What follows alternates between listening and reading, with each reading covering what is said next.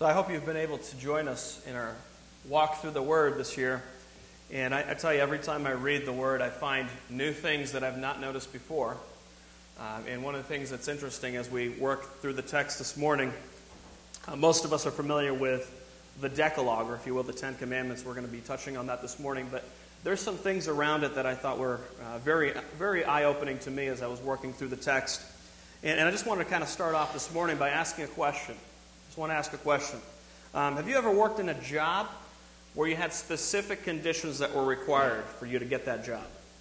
You had to re- meet certain requirements to have that job, right? Like you had to wear a certain uniform, you had to be able to lift, uh, you know, 50 pounds at least, whatever it is, or you know, you had to work well under pressure. I always liked that one.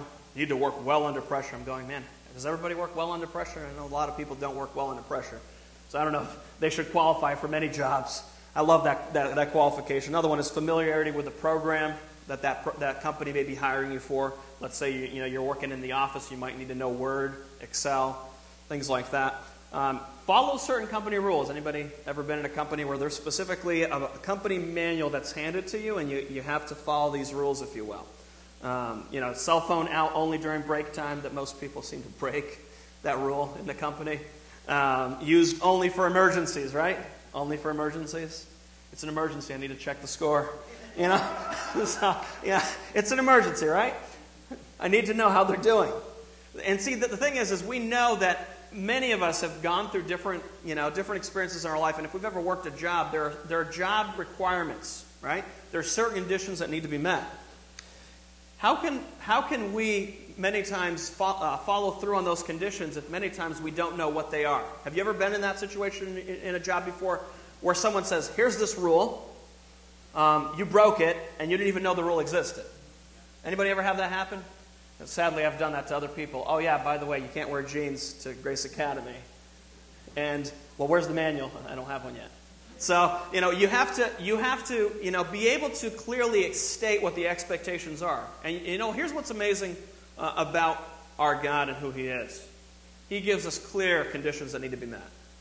He does not mince words, He does not make, leave us confused. He gives us complete, solid standards for us to follow. And what ends up happening is most of us that say, I didn't know that, it's because we didn't read this. Okay? It's not because it's not plenty for you to understand, because there's a lot in here.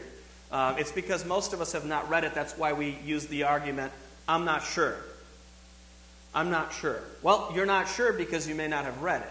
Now, are there things that you may not clearly understand that sometimes the Word of God says? Of course. I think some things are very clearly understood but not applied by us. In fact, most, most Christians are thrilled with some new truth that they're learning, and yet very much unaware of the truth they're not applying, they already know. And sadly, what happens is when we do that, what God looks at when it comes to His children, He says, Look, I gave you these instructions, they're very clear. Why aren't you following them? You're wanting something new. Work on the things I've already revealed to you clearly. You know, and that, this is one of the reasons why I, I, I say this multiple times. I'll probably keep saying that in this church. Before we can reach the world, we need to love one another the way we ought to. Before we can reach the community, we need to love each other the way we ought to. And I think the problem is, is a lot of people want to go do the big things for God. They don't want to do the mundane every day. A lot of people want to go reach the world and make a difference in the world, and they're not making a difference in their family. They want to go reach somebody out there when the person next to them they can't stand. It's to our shame. It's to our shame, church, that we want to reach everyone else but the ones that Christ has placed in our vicinity. And as we open the text this morning, I want us to be aware of one thing that I think we constantly forget. What God gave to Israel, they're there for our example today. They're there for our example today to remind us that we have the same proclivities that they do, that we disobey as frequently as they did, that we tend to slip up in our commitments to God like they did, and that God is still gracious to restore us again. So, as we open the text this morning, I want you to understand we're going to be looking at a few different things here. We're going to look at the promise in Exodus 19, 3 through 6. We're going to look at the commitment in Exodus 19, 7 through 8. The consecration, Exodus 19, 10 through 24. The expectation, which is the Decalogue itself, Genesis 20, 1 through 17. And then number 5, the renewal, Exodus 24 3. So, number one, the promise. Let's read this, the, the text here, Exodus 19, 3 through 6. We'll read here in a moment. But I want to uh, kind of make sure I set the tone here correctly. How many of you know that the Mosaic covenant here that's established is very different from the Abrahamic covenant that was spoken of in Genesis chapter 12? How many of you know that? There's a difference between the two, and I think it's important that we break that out this morning because what happens is a lot of people merge the two together as if they're one. Very dangerous to do so. As soon as you merge the two into one, you've made an unconditional covenant conditional. And you've nullified what God said originally with something else. So here we go. Genesis chapter 12, verses 1 through 3. Let's read this together. It says, Now the Lord had said to Abram, Get out of your country, from your family, and from your father's house, to a land that I will show you.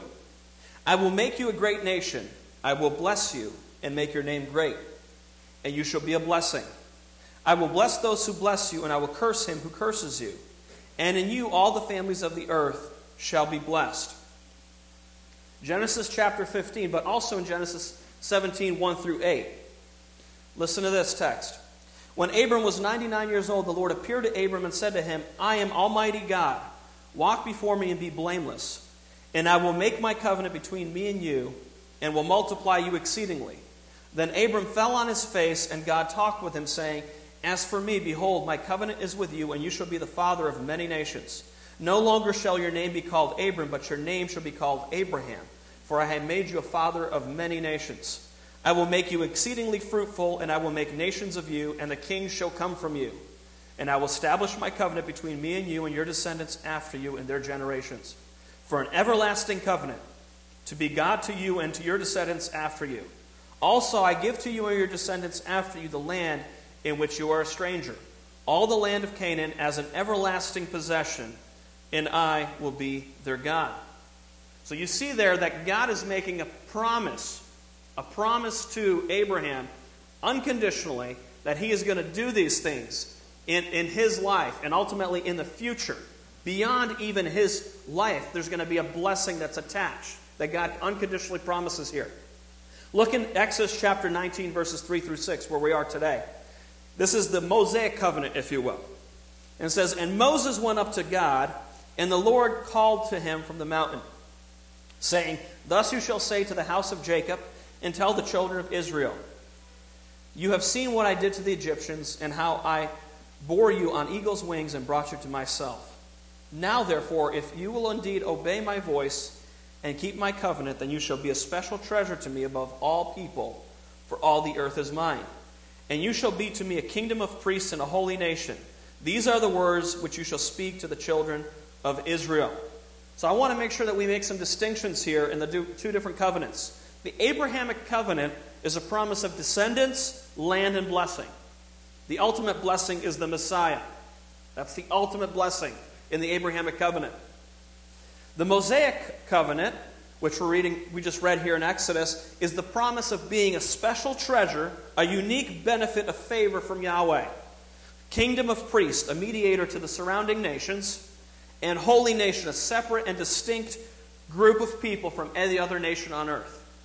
Those are the two specific things that are very different in these two covenants. But the biggest difference is the words, I will, and if you will. One is God promising by himself, and the other is saying, if you do these things, then this is going to happen. One is God swearing by himself, and the other is conditional based on Israel's obedience. Do not tie those two together, they are not the same thing. Let me reemphasize this they are not the same thing. And as soon as people tie those two things together, they are negating the Abrahamic covenant as being unconditional because God actually walked through the sacrifices himself. He committed by himself that he was going to fulfill that covenant. So you have to understand that when this covenant was made, the Mosaic covenant with the nation of Israel, there's a specific thing there for them that they're going to be a special group of people, that they're going to be a mediator to the nations. That was not an original promise from the Abrahamic covenant. There's a specific thing that you and I need to pay attention to, and this is what we see in, verse, in, in the second point in the commitment. In, in verses 7 through 8, notice what it says here. So Moses came and called for the elders of the people and said before them all, all these words which the Lord commanded him. Then all the people answered together and said, All that the Lord has spoken, we will do. So Moses brought back the words of the people to the Lord. Aren't these the same people that were just complaining? Do you see how it's important to read the Word of God in context? This is the same group of people that kept complaining, complaining, complaining. And then Moses, here's what's interesting about this text right here. This is before God gives them all the law. Uh, that's some faith there, congregation. Before God even tells you what to do, you're committing to do it. It's a big statement by this nation. Uh, we don't even know what he's about to say, but whatever it is, we will do. Wow, there's a little pride there.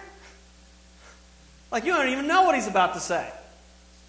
You don't even have a clue. You were just complaining about no water. You were just complaining that God brought you out to the desert to kill you, and now you're going to trust Him and do whatever He says? Don't tell me we haven't had those moments of desperation. Right? We have those moments of desperation. How many of you ever, ever, ever paid attention that you've said, Lord, whatever you want, I'll do? And then when God clearly tells you what He wants, you don't do. There's a rejection of what God actually gave you. These people had such a commitment that instead of complaining that it's too hard, they committed to it before knowing the conditions.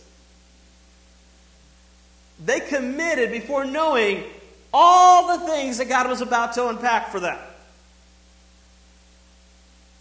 They're very bold. Especially when you read the first five books of the Old Testament, starting in Exodus through Deuteronomy, especially, my word, committing to all of that, it's a bold statement. Very bold statement. Let's dig a little there. Is there a problem for us sometimes? Do we commit to God before we have the details? Do we? We do, right? Lord, wherever you lead me, I will follow. Whatever you want me to do, God, I will do it. And how many of us have done this? God reveals something very clear that He wants us to do. And we're going, no, no, no, that's not what I'm talking about. Lord, something else. Anything else? Anything else, Lord? I will follow something else. Not this one right here. Like, I'm not hospitable, Lord. You know me and people. I can't stand people. I don't want to be around them. You're not calling me to do that, right? No, no, no, no. Anything but that. Slow to speak, slow to wrath, quick to hear. I'm just going to hear people. I don't want to talk to them. I just want to hear people, Lord. I'm going to apply that verse. Do you see how it's easy for us to go, ah, yeah, God, I'll do whatever you want, but that? The nation of Israel committed to all of this before they even got the, the Decalogue from God. So, point number three the consecration. Moses here is instructed to tell the nation of Israel to consecrate themselves, separate themselves to the Lord. In fact, they had two days of preparation that had to happen. It was both inward and outward. They had to cleanse themselves from within and also cleanse themselves on the outside. Let's read verses 10 through 25. It says, Then the Lord said to Moses, Go to the people and consecrate them today and tomorrow and let them wash their clothes. And let them be ready for the third day. For on the third day the Lord will come down upon Mount Sinai in the sight of all the people. You shall set bounds for the people all around, saying, Take heed to yourselves that you do not go up to the mountain or touch its base. Whoever touches the mountain shall surely be put to death. Not a hand shall touch him, but he shall surely be stoned or shot with an arrow. Whether man or beast, he shall not live. Yes, that's in the Bible. When the trumpet sounds long, they shall come near the mountain. So Moses went down from the mountain to the people and sanctified the people, and they washed their clothes. And he said to the people, Be ready for the third day, do not come near your wives. Then it came to pass on the third day in the morning that there were thunder, thunderings and lightnings and a thick cloud on the mountain. And the sound of the trumpet was very loud, so that all the people who were in the camp trembled. And Moses brought the people out of the camp to meet with God. and they stood at the foot of the mountain. Now Mount Sinai was completely in smoke because the Lord descended upon it in fire. Its smoke ascended like the smoke of a furnace, and the whole mountain quaked greatly. And when the blast of the trumpet sounded long, and became louder and louder. Moses spoke, and God answered him by voice. Then the Lord came down upon Mount Sinai on the top of the mountain, and the Lord called Moses to the top of the mountain, and Moses went up. And the Lord said to Moses, Go down and warn the people, lest they break through the gaze at the Lord, and many of them perish. And let the priests who come near the Lord consecrate themselves, lest the Lord break out against them. But Moses said to the Lord, The people cannot come up to Mount Sinai, for you warned us, saying, Set bounds around the mountain and consecrate it. Then the Lord said to him, Away, get down, and then come up, you and Aaron with you, but do not let the priests and the people break through to come up to the Lord, lest he break out against them. So Moses went down to the people and spoke to them. You see, here's what happens here is God is asking them, okay, you've committed? You've committed? It's time to consecrate yourselves.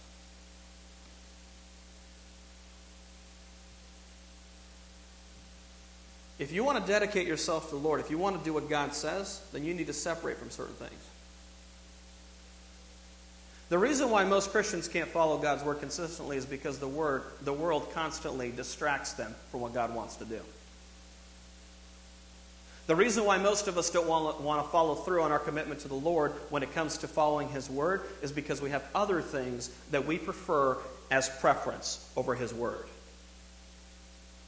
And we haven't done what they were told to do here is consecrate themselves, separate themselves. If you want to spend time with God, you need to separate that from all the other stuff you're doing in your day. Some people try to do devotions with loud stuff behind the scenes. It just never works well. You can't hear from God clearly if you've got distractions like the TV on and some other stuff in the, in the other room or your children. Just doesn't work well. You need to find the best time in your day to hear from God and consecrate yourself. Separate yourself to the Lord. This isn't just something they are supposed to do, we're supposed to do this. In fact, the very famous verse that everybody quotes sanctify yourselves and be ready to give an answer to every man that asks of you a reason of the hope that's in you. Sanctify yourselves. It's important before you answer somebody else that you're separate. That's one of the problems of the church. Everybody's trying to be so cool and reaching the world, but they're not separate. Everybody's trying to fit in with everybody else's style and not separating themselves to the Lord.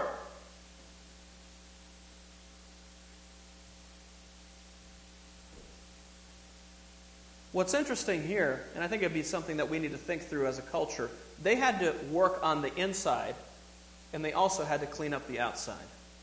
They had to dress a certain way before they would hear more from God.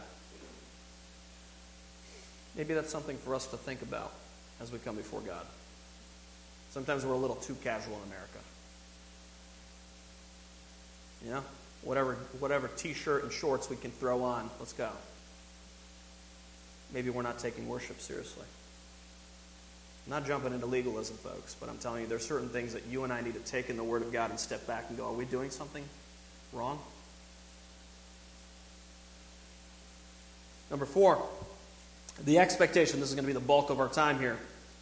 The expectation is the Decalogue, the Ten Commandments, the ultimate standard, if you will, for the Jewish people.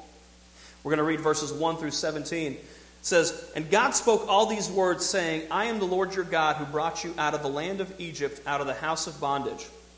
You shall have no other gods before me.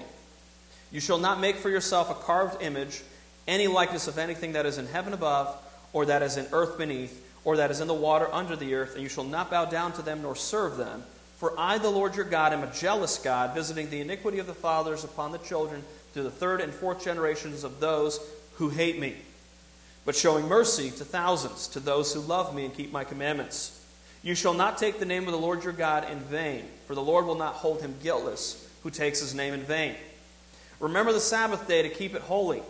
Six days you shall labor and do all your work, but the seventh day is the Sabbath of the Lord your God. In it you shall do no work, you, nor your son, nor your daughter, nor your male servant, nor your female servant, nor your cattle, nor your stranger who is within your gates For in six days the Lord made the heavens and the earth and the sea and all that is in them, and rested the seventh day. Therefore the Lord blessed the Sabbath day and hallowed it. Honor your father and your mother, that your days may be long upon the land which the Lord your God is giving you. You shall not murder. You shall not commit adultery. You shall not steal. You shall not bear false witness against your neighbor. You shall not covet your neighbor's house. You shall not covet your neighbor's wife, nor his male servant, nor his female servant, nor his ox, nor his donkey, nor anything that is your neighbor's. So here's the big expectation God, we're going to do whatever you want us to do.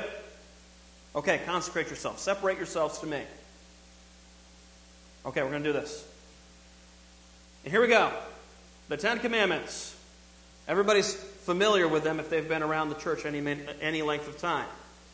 But, folks, every single one of this, and the only one that's probably debatable is the Sabbath, that's not really reemphasized as much in the New Testament, still applies to us today, whether it's under the format of the Ten Commandments, which we don't follow the law, but Jesus reemphasized it with a higher standard under the law of grace, if you will. Okay? God's called us to grace, but that grace actually is a higher standard than what we even have here. And the problem with most of the church today is they look at the Ten Commandments and go, we don't have to follow that. Uh, the standard is a lot higher in the New Testament, it's not lower. Jesus didn't come to abolish the law, but to do what? Fulfill it. And his, in his fulfillment, he got to set the standard for us. And his standard is actually higher than the standard that Moses was given here. You have to think through that, believer. You tend to say, well, I don't have to follow the stuff the Old Testament did. All these Jewish people had all these ceremonial things. And all. You're right. God calls you to more. God goes as far in, in, in 1 John telling you that if you hate your brother, you're guilty of murder. You like that standard? So let's go through these. Number one, you shall not have other gods before me. Verse number three. Is it possible that in this culture, these people were worshiping other gods? Contextually, very possible. Here's why. Back then, most of these people came from polytheistic backgrounds. They worshiped multiple gods. In fact, Abraham, if you read his story, was doing that when God called him. If you read through the text later on, you see, I don't know if you remember when we were reading through it, Rachel hides some of the idols. We're talking about that in a second here. They had all these, if you will, foreign gods that they intertwined with Jehovah. And what God is telling the people here okay, you've committed to obeying me, no other gods. You worship me exclusively.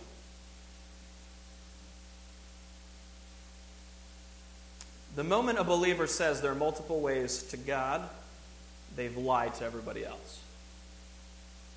And they've lied to themselves.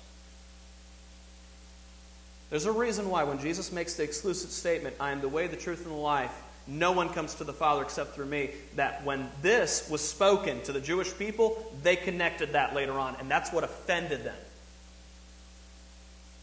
Jesus is making himself God and telling them, no one's to be worshiped but God.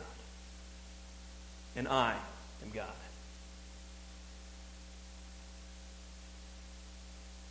There's an exclusive statement here that's made, and most people like to play around with it when they're saved. Most believers play around with this text because they say, No, I love Jesus. I only worship him. Oh, do you? Let's count the ways you do. How much time did you spend with him and how much time did you spend on all the things you like this last week? You know, there's a worship of self that goes on in the church that doesn't get called out enough. Oh, I know God wants me to love my neighbor. I know God wants me to love my spouse the way I ought to. I know God wants me to lead my family the way I ought to. But who are we worshiping? Myself, my needs, my wants, my desires?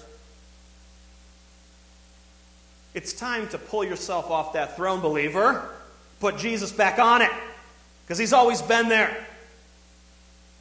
In your heart, you need to put him back on. He's the one worthy of worship, you're not. You just failed yesterday. Maybe even this morning. You're not worthy to be worshiped. Not a single one of us in here is worthy to be worshiped. And yet we worship ourselves on a more frequent basis than we would like to admit. No other gods before me.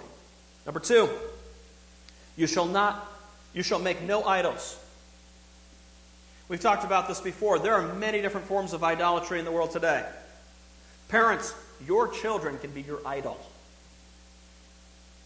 You put all your stock in them. They're going to do sports one day. They're going to do music one day. They're going to be amazing people for, the, for God in all these things, and you put your trust in that instead of God Almighty. And when your children fail you, your heart breaks more than it ought to because now your idol didn't perform. They didn't get to do what I wanted. And what happens is many of us are no longer proud because they're not living what we wanted them to live. Your faith is not in your children, parents. They're not. Nor is it in those above you. My faith is not in my parents either. As good of a job as they did in raising me, my dad and my mother cannot do what God can do for me. It's not in your job. It's not in all these things that we put in the status as an idol. For some of us, it's comfort. We just want the easy, lazy boy couch. That's our idol. I want that every day. I don't want to do anything. Give me that every day. I want to relax. Don't ask me to work for the kingdom. Don't even dare. I work three hours, I'm exhausted. Our idol is comfort. We've talked about this before. Some people idolize control. They want to make sure everything in their life they control. People around me better know that I'm in charge because I like power. Because I want to be in power. Because I want people to know that what I expect is what they better do. Shame on us when we expect things from people God doesn't expect. Shame on us when we expect from others what God has expected from us, but we only call out others out for it. No other idols. Number three, you shall not take the name of the Lord your God in vain. Now, most Christians, if they've grown up in the church for a while, they think it's OMG we're referring to. Okay? Uh, it's more than that. Let me give you a practical thing that I think many times we miss in the church, that many of us sort of dance around as a, as a real potential issue for our lives. When you and I pray, I want you to ask yourself how many times you repeat Lord in your prayer. And I want you to count that one time. And you're going to be shocked how much you're taking God's name in vain by just simply doing that. You never talk to your spouse that way. Hey, honey, honey, honey, honey. Imagine talking to somebody like that and mentioning their name every five seconds. And that's how we pray. You think that the only way you can take God's name in vain is by using it in a, in a derogatory fashion that the world does? That's not the only way. Another way is in repetitiously using God's name in vain by just blurting it as a filler word in your prayer. The Jewish people had a reverence for God's name that American Christianity does not today. They don't. They were afraid to speak it, never mind write it. And the church today just uses it all the time Jesus, Jesus, in vain. Don't take the Lord's name in vain. It isn't just the world that does it, believer, it's us. Keep the Sabbath day holy. This is one that's debated quite a bit. But it's important to recognize here in the text that one of the things that's stated that's interesting is that God puts a priority on you having rest. It was designed for your benefit. Could you imagine God has a rule that He set up that's actually to your benefit big time for you to rest? And most of us don't use it? Like, man, sign me up. Yeah, give me a day of rest. And yet we're not doing that. Most of us are so busy, we don't take time away from everything. We're too busy. You know, we're go getters. We've got to get everything done. And God just goes, Rest. Think of me. Worship. Don't do all this work. It's a balance that most of the church doesn't have. You have the few that live in rest, that don't do anything for the kingdom, and you have those that overindulge in work and never rest. Church, we need to be able to rest once in a while. God has set it up that way for a reason. And it's not like he was exhausted, but we get exhausted. He never grows weak or weary. That's him. We do.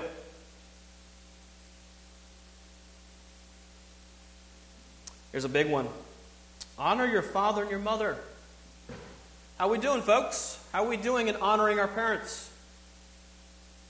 You're out of the house now, you're married, you have your own family. Does not stop you from honoring your parents. Does not stop you from honoring your parents. But you don't know. Uh, God knows. You're right, I don't know. God didn't put it in there with you as the exception. God put it in there because He wanted the people to understand that this is a big deal to Him. Honor your father and your mother. You shall not murder. Well, most of us in here say, we're not guilty of this one. We haven't actually, we don't have that on our rap sheet, yeah? But do you? Do you hate someone? Do you have ill hatred towards another brother or sister in Christ? Because that's where Jesus takes the standard in the New Testament and says, You're guilty of murder. And what's interesting in 1 John, I believe, it says that the person that says that has no life abiding in him. That says, I don't. I didn't murder anybody, but I hate them. And it says the eternal life is not even abiding in a person like that. If you have a hatred towards somebody that you can't get over, that's a big, big red flag when it comes to your soul. You need to pay attention to that. You shall not commit adultery. Well, many of us will say, well, I'm not really guilty of this one either. Well, Jesus raises the standard of that as well. Says if you look in lust towards someone, you've committed adultery with them. I'm sure we've never done that, right? Like, that's just not what the church does. We're better than that. Let me tell you, church, all the letters that Paul writes to all the different churches, he mentions sexual morality in all of them because it's a problem in every church. It's something that needs to be consistently dealt with in the church. It's not an easy task to keep up with something like that because that's one of the things that people don't want to admit to. They want to hide, they don't want everybody else to know. And there's the reason why you and I need discipleship.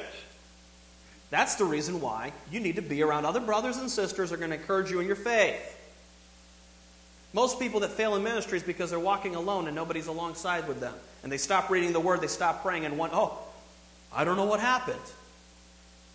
Very obvious what happened. Accountability wasn't there. There's a reason why discipleship is important. You shall not steal. I'm not guilty of that anymore. I was like that when I was a kid. You know, I stole a piece of gum, stole from a store. I'm not doing that anymore. I'm not stealing. Um, I read Malachi. Read Malachi. You know how you and I can rob God? By not giving Him what's His. People like, well, the tithe doesn't apply anymore. You're right. There's a lot of other things that He wants you to do. In fact, the New Testament church gave more than the Old Testament did. Oh, oh, oh yeah, you want to live like the church did? Do it. We're not even doing the Old Testament standard, never mind the new one. You rob God by not giving Him what's His. I rob God when I don't give Him what's His It's called stealing. Last time I checked, we all agree as believers that the Lord is the one that gives us the things that we have, right? Well, if He does give us the things that, he, that we have, why do we te- constantly take credit for them?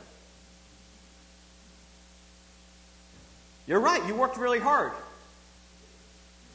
Believer, you could have been born an invalid and not had the opportunity to work. God gave you good, good hands and feet to do the job. What are you doing to please Him with it? Don't steal. You shall not bear false witness against your neighbor. Good name is rather be chosen than great riches. And when you and I destroy someone else's name, we're doing major damage to somebody. If you're bearing false witness against somebody, you're destroying the very thing that matters the most to them. Believer, it's very, very important that we take caution here that we don't bear false witness against people.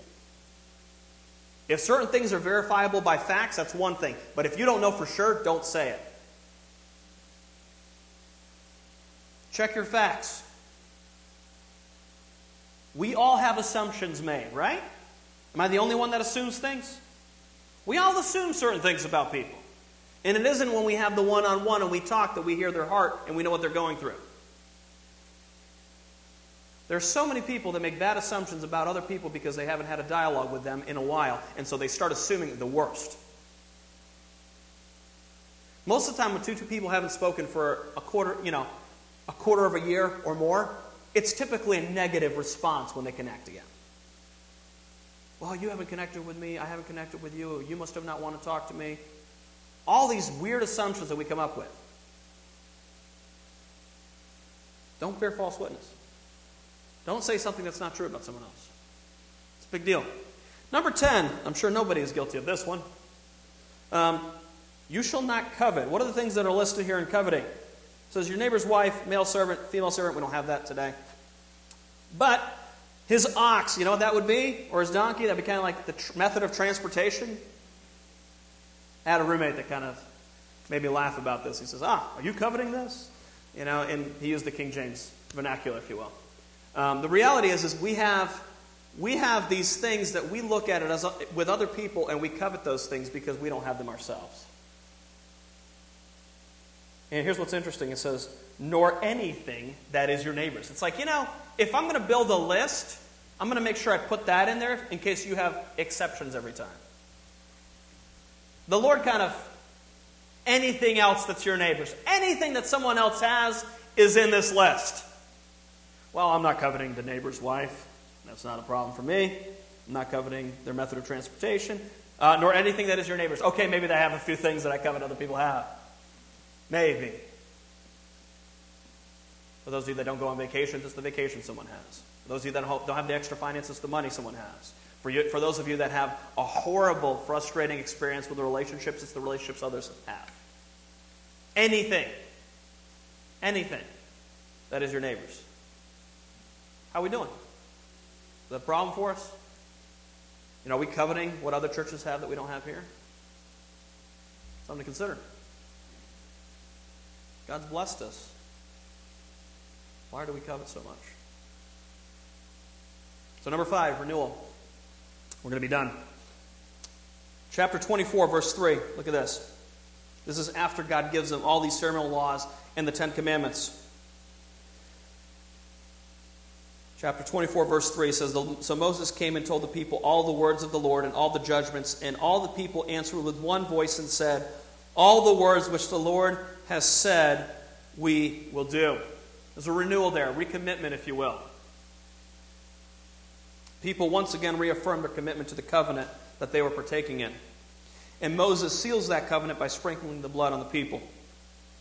Interesting point of application here People committed to obedience before they heard from the Lord, and they recommitted after they heard from the Lord. So here's a question for you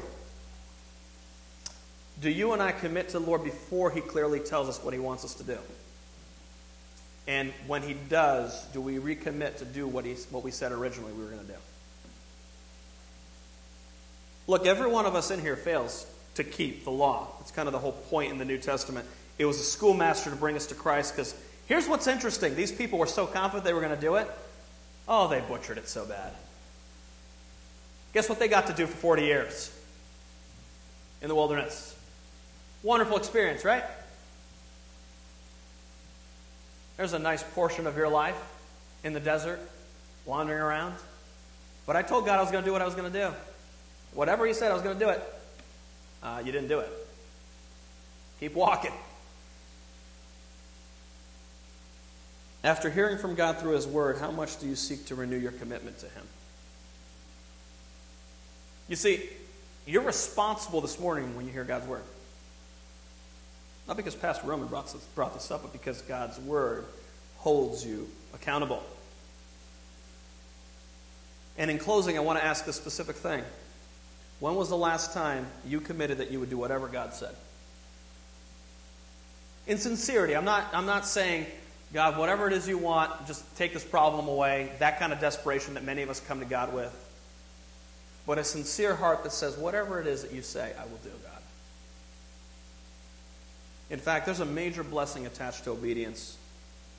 Because God, through the writer of Hebrews, encourages us to do something very similar. As we read earlier in 1 Peter 2 1 through 11, that we have the same blessing, if you will, that Israel had if we obey, that we get to be a mediator between God and man through Christ. God has blessed us with that priesthood. We get to literally offer sacrifices to Him, if you will. You get to come before the throne of grace and offer. And most of us as believers, we take it for granted that we've been given a calling by God. We're fine with being saved. We're fine with no longer being condemned with the world, but we're not in any way passionate to connect others to Him. What if today is the day of renewal for our commitment to God? What if we said, you know, we as a church, we're going to recommit to God to do whatever He wants us to do? What if we went back and looked at all His commandments and renewed our covenant with Him? How many of you have ever been to a renewed vows ceremony? Or at least heard of them, let's put it that way. Something beautiful, right? We celebrate it. Oh, if the church would do something like that. So, you know what, Lord? We've been unfaithful. But we're coming to you right now to renew our vow that we're going to commit to you. Because here's what's amazing the groom has always been faithful, the bride is not. The bride is always, always unfaithful.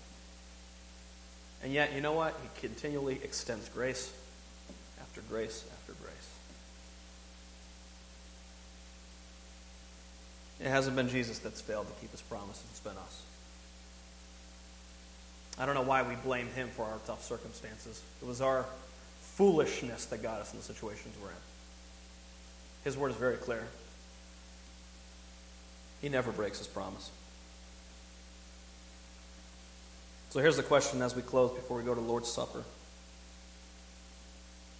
If God Himself asks you to do certain things and you have not followed through, maybe today is the day to commit again to Him. Maybe today is the day that you renew that commitment to Christ and say, Lord, I will do whatever you say, even if it costs me, even if it's difficult, even though I know I will fail at times. I will get back up, Lord, and I will trust you, and I will do whatever it is that you call me to. Let's pray. Father, we thank you for your word. We thank you for this encouragement that we see from Moses and the people of Israel in their commitment to you. Father, we know that we have constant struggles as a church with many things that many of us don't even know exist in our hearts. And we know that your word constantly calls us and beckons us to do more and to sanctify ourselves and to consecrate ourselves to you and to separate from the world to you, Lord. And we constantly go back to the world for the easy way. We ask this morning that as we come to your remembrance of your death, burial, and resurrection, that we would be reminded that Jesus paid it all and we owe all to him. We ask this all in his name.